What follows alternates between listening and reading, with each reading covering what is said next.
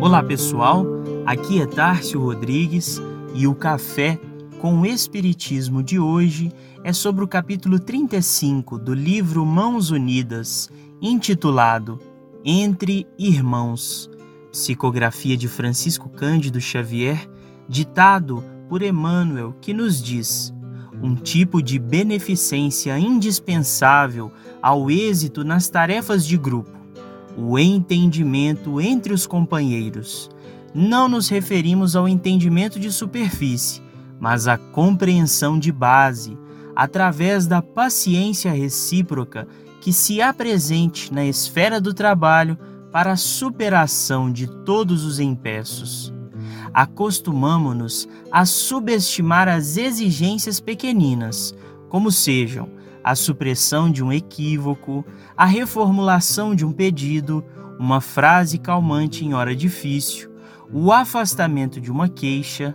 e a tisna de sombra passa a enovelar-se com outras tisnas de sombra. A breve espaço, ei-las transformadas em bolas de neves, intoxicando o ânimo da equipe com a obra ameaçada de colapso ou desequilíbrio não ignoramos que um parafuso desarranjado numa roda em movimento compromete a segurança do carro, que o curto-circuito em recanto esquecido é suscetível de incendiar e destruir edifícios inteiros. Mesmo assim, não sanamos comumente o mal-entendido, capaz de converter-se em agente de perturbação ou desordem, arrasando largas somas de serviço na qual se garante a paz da comunidade. Estabelecido descontrole no mecanismo de nossas relações uns com os outros, pausemos um minuto de meditação e prece para observar com serenidade o desajuste em causa ou hiato havido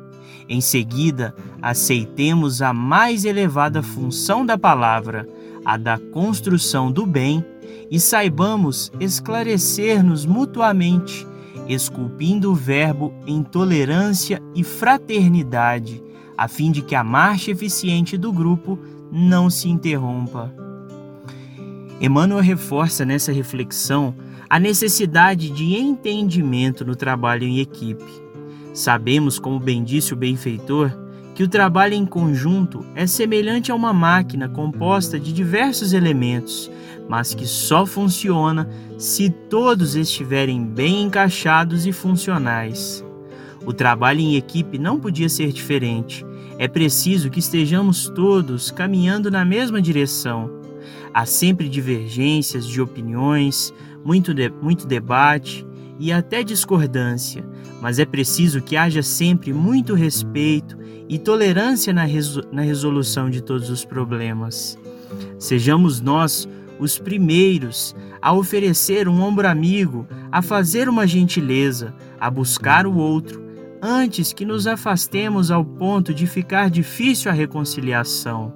São necessários muitas vezes poucos esforços para que se mantenha a paz e harmonia. E concluímos com Emmanuel ao finalizar o capítulo que comentamos, dizendo para que certifiquemo-nos de que muito coração do caminho espera unicamente um toque de gentileza para se descerrar à alegria e ao trabalho, ao apaziguamento e à renovação,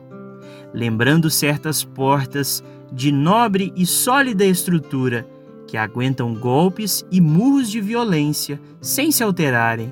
mas que se abrem de imediato sob a doce pressão de uma chave.